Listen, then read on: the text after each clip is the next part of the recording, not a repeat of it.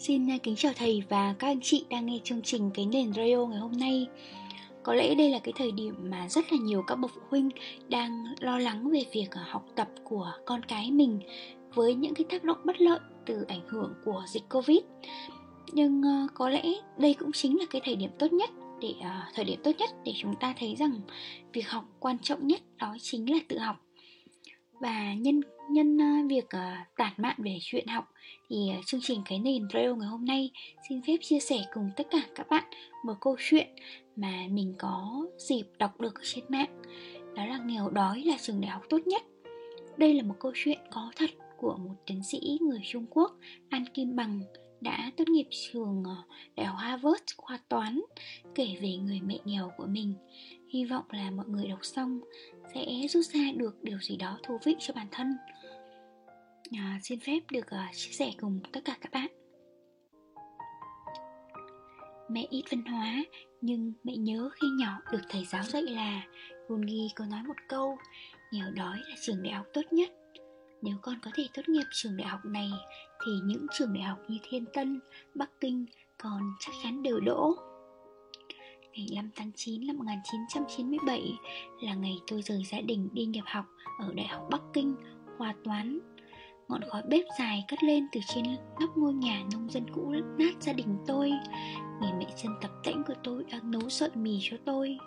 Những bột mì này có được nhờ mẹ đột năm quả trứng gà cho hàng xóm. Chân mẹ bị thương vì mấy hôm trước để thêm tí tiền cho tôi nhập học.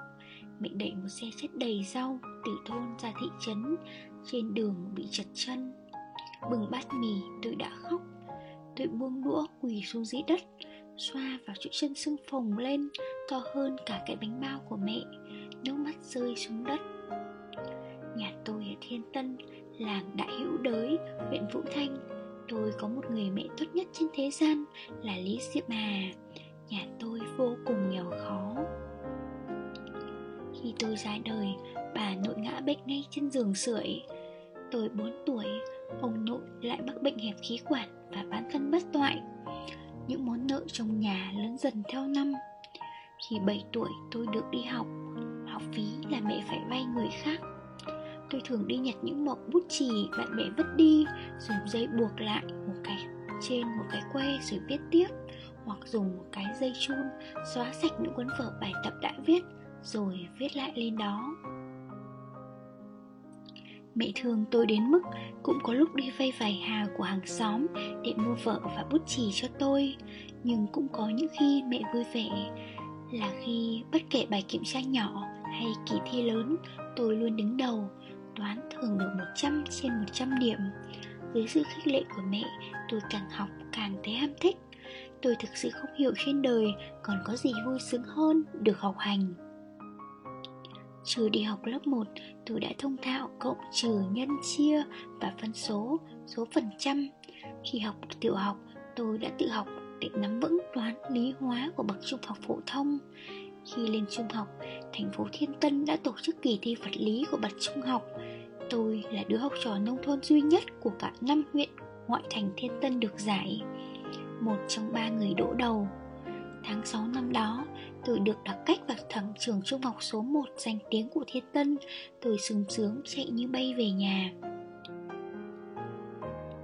Nào ngờ khi tôi báo tin cho cả nhà Mặt bố mẹ tôi chất chứa toàn những đau khổ.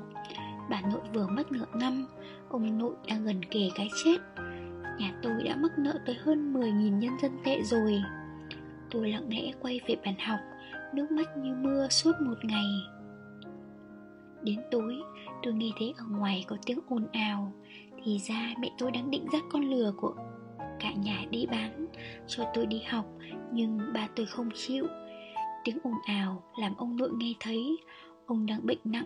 Trong lúc buồn bã, ông đã lìa đời. Sau lễ an táng ông nội, Nhà tôi lại mắc thêm vài nghìn tệ tiền lợi nữa. Tôi không còn dám nhắc đến việc đi học nữa. Tôi cất giấy báo nhập học thật kỹ vào vỏ gối. Hàng ngày tôi ra đồng làm việc cùng mẹ. Sau hai hôm sau, Tôi và ba tôi cùng lúc phát hiện ra, Con lửa con biến mất rồi. Ba tôi sắt mặt lại hỏi mẹ tôi, Bà bán con lừa rồi à? Bà có bị thần kinh sao? Sau này lấy gì kéo? Lương thực hoa màu bà đẩy xe tay nhé. Bà tự cõng về nhé. Bà bán lừa một hai trăm bạc Liệu có cho nó học được một học kỳ Hay là hai học kỳ? Hôm đó mẹ tôi khóc. Mẹ tôi dùng một giọng rất dữ dội, Rất hung dữ để gào lại ba tôi. Còn cái mình đòi đi học thì có gì sai? Nó thi lên được trường số 1 của thành phố. Nó là đứa duy nhất của cả huyện này đấy. Tôi không thể để cho tiền đồ của nó Bị lỡ dở được. Tôi sẽ dùng tay đẩy, Dùng lưng vác Để cho nó đi học cầm 600 tệ mẹ vừa bán lừa. Tôi thật sự chỉ muốn quỳ xuống dập đầu trước mẹ. Tôi đã thích được học quá rồi, Mà còn học tiếp Thì mẹ sẽ khổ sợ biết bao nhiêu, Vất vả bươn chạy thêm bao nhiêu. Mùa thu năm đó, Tôi quay về nhà lấy áo lạnh, Thấy mặt ba tôi vàng như sáp, Gầy da bọc xương, Đang nằm trên giường sưởi. Mẹ bình thản bảo, Có gì đâu, Bị cảm, sắp hỏi rồi. Ai ngờ Hôm sau tôi xem vỏ lọ thuốc của ba, Thì thấy đó là thuốc ngăn ngừa tế bào ung thư phát triển. Tôi kéo mẹ ra ngoài nhà, Khóc, hỏi mẹ mọi chuyện thế nào. Mẹ bảo, Từ sau khi tôi đi học, Bà bắt đầu đi ngoài da máu, Ngày càng nặng lên.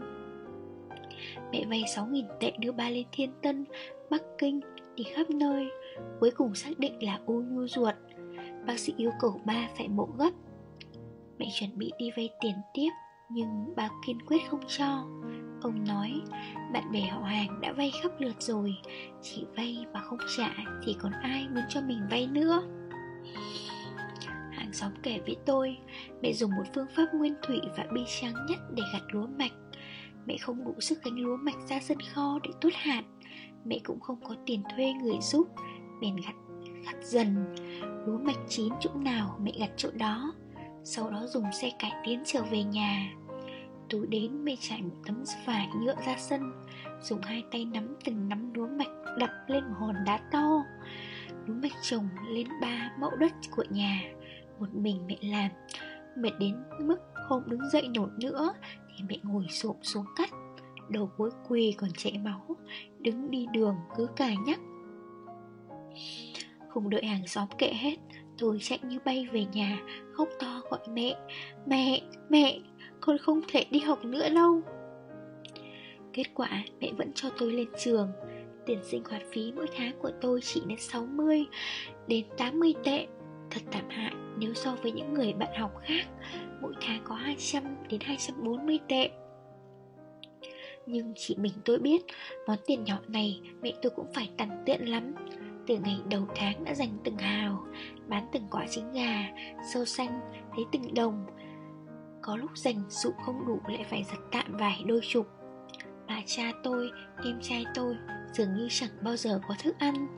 Nếu nhà ăn rau cũng chẳng, chẳng dám xào mỡ Chỉ chan tí nước dưa, nước muối ăn qua bữa. Mẹ không muốn tôi đói. Mỗi tháng chăm chị đi bộ hơn 10 cây số Mua mì tôm với giá buôn Để gửi cho tôi. Rồi mỗi cuối tháng Mẹ vất vả cõng một túi nặng lên thiên tân thăm tôi. Trong túi ấy, ngoài những gói mì tôm ra Còn có nhiều xếp giấy loại Mẹ phải đi bộ ra một xưởng in ngoài thị trấn Cách nhà 6 km để xin cho tôi. Đó là giấy Để tôi làm nháp toán. Cả một chai tương cay rất to Cái bệ muối thái sợi Và cả một cái tông đơ để cắt tóc. Cắt tóc làm rẻ nhất ở Thiên Tân cũng phải 5 tệ. Mẹ muốn tôi dành tiền cắt tóc để mua thêm mấy cái bánh bao mà ăn. Tôi là học sinh cấp 3 duy nhất của Thiên Tân, Đến cả sau bếp ăn nhà trường cũng không mua nổi, Chỉ có mua vài cái bánh bao Mang về ký túc, ăn mì sợi khô Hoặc chấm với tương ớt, Kẹp dưa muối để ăn qua bữa. Tôi cũng là học sinh duy nhất không có giấy kiểm tra, Chỉ có tận dụng giấy một mặt của xưởng in để viết bài. Tôi là đứa học sinh duy nhất Chưa bao giờ dùng xà phòng khi giặt quần áo Tôi thường đi xin nhà bếp một ít bột kiềm nấu ăn Akali, chất kiềm dùng để hấp bánh bao Làm bánh nướng, làm nước soda Vậy là xong. Nhưng tôi chưa bao giờ tự ti Tôi cảm thấy mẹ tôi khổ cực cả đời Như người anh hùng chống lại đói khổ Làm con của mẹ Như vậy tôi thấy rất tự hào. Hồi mới lên thiên tân, Tiết học tiếng Anh đầu tiên khiến tôi ù cạc. Khi mẹ lên, Tôi kể cho mẹ nghe tôi sợ tiếng Anh thế nào.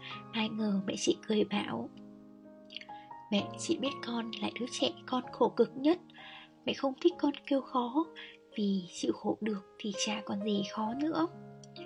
Tôi hơi bị nói lắp, Có người bảo học tiếng Anh đầu tiên cần làm chủ được cái lưỡi của mình. Bởi vậy, tôi thường kiếm một hòn sỏi ngậm vào miệng mình, Rồi gắng đọc tiếng Anh. Hòn sỏi cọ sát vào lưỡi tôi, Có lúc máu chảy ra bên mép, Nhưng tôi cố gắng để kiên trì. Nửa năm trôi qua, Hòn sỏi nhỏ đã bị mài mòn đi. Lưỡi tôi cũng đã nhẵn. Tôi đã là thành người, Trở thành người giỏi tiếng Anh thứ ba của lớp. Tôi vô cùng cảm ơn mẹ. Lời mẹ khích lệ tôi vượt qua bao khó khăn trong học tập. Năm 1996, lần đầu tiên tôi được tham gia cuộc thi Olympic tri thức toàn quốc khu vực Thiên Tân. Đoạt giải nhất môn vật lý và giải nhì môn toán học. Tôi được đại diện Thiên Tân đi Hàng Châu tham gia cuộc thi Olympic toàn Trung Quốc môn vật lý. Đoạt lấy chiếc cúp giải nhất toàn Trung Quốc tặng mẹ. Tôi lên đường dự Olympic vật lý thế giới. Tôi không ngăn được nỗi khao khát trong lòng. Tôi viết thư báo cho mẹ tin vui và mơ ước của tôi. Kết quả tôi chỉ được giải nhì. Tôi làm vật ra giường Không ăn không uống. Dù tôi là người đạt thành tích cao nhất trong đoàn thiên tân đi thi Nhưng nếu tất cả những khốn khổ của mẹ tôi vào Thì thành tích này không xứng đáng. Tôi về trường Các thầy ngồi phân tích nguyên nhân thất bại cho tôi. Tôi những muốn phát triển toàn diện cả toán, lý hóa Nhưng mục tiêu của tôi quá nhiều Nên sức lực tinh thần tôi phải thật phân tán rộng nếu giờ tôi chỉ chọn một, một mục tiêu trước mắt là kỳ thi toán, nhất định tôi thắng.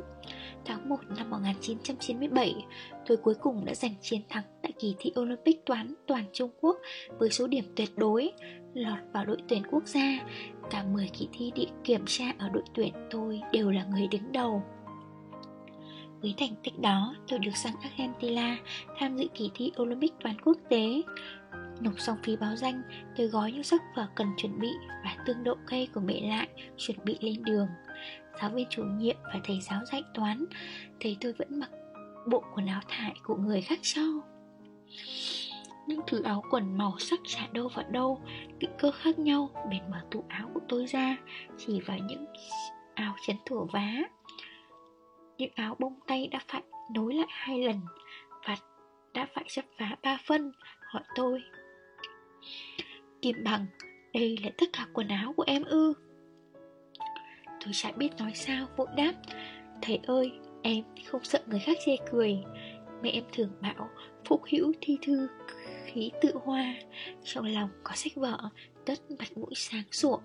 Em mặc, mặc những bộ đồ này Đi Mỹ Gặp Tổng thống Clinton em cũng chẳng thấy ngượng. Ngày 27 tháng 7 Olympic toàn thế giới lần thứ 38 chính thức khai mạc. Chúng tôi thi liên tục suốt 5 tiếng rưỡi Từ 8 giờ 30 phút sáng tới 2 giờ chiều. Ngày hôm sau công bố kết quả. Lần đầu tiên công bố huy chương đồng Tôi không muốn nghe thấy tên mình. Sau đó công bố huy chương bạc.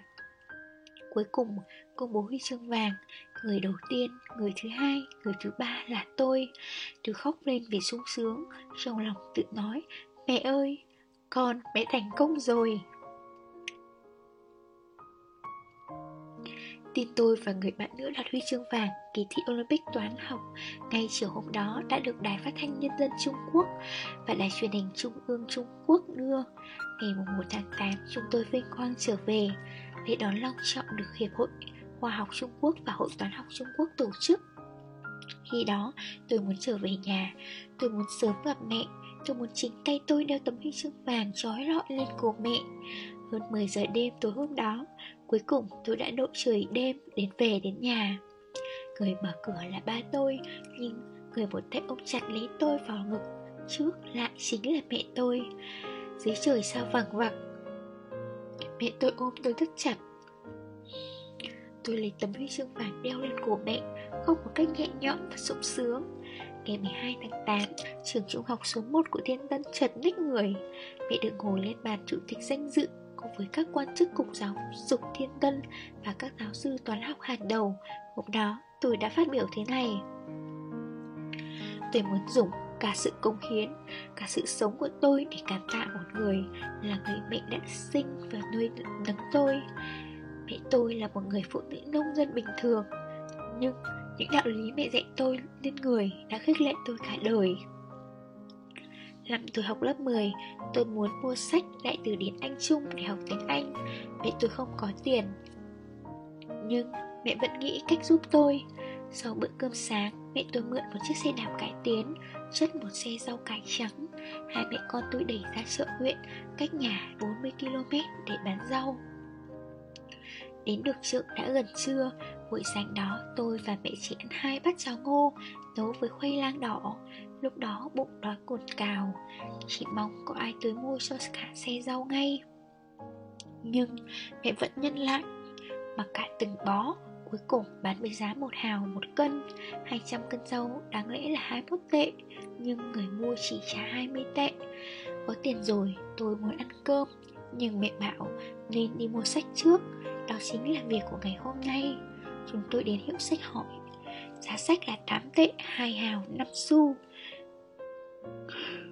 Mua sách rồi còn lại một tệ 7 hào 5 xu.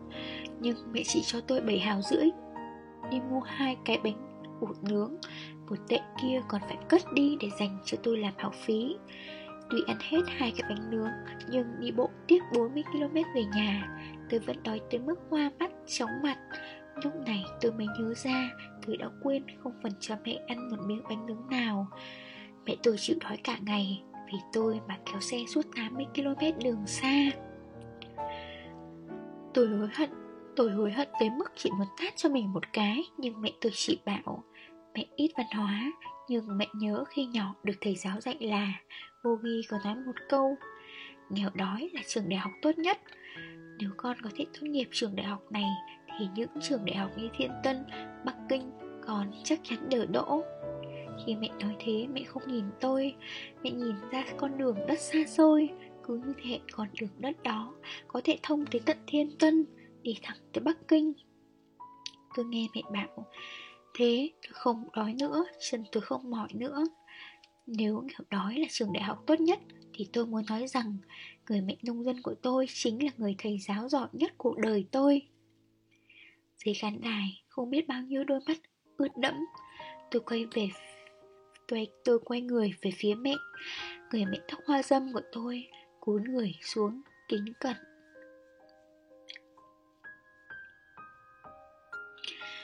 Vâng ạ, có lẽ là tất cả các bạn cũng có những cái cảm xúc giống mình Một câu chuyện rất xúc động đúng không ạ? À, xin được phép giữ lại tất cả những cảm xúc này cho riêng mình.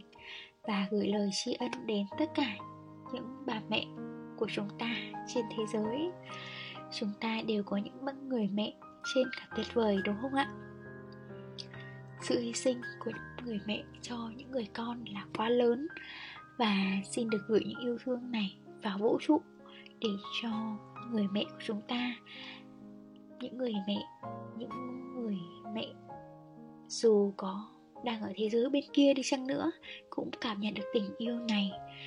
Và xin phép khép lại số radio ngày hôm nay. Xin chào tất cả các bạn và hẹn gặp lại.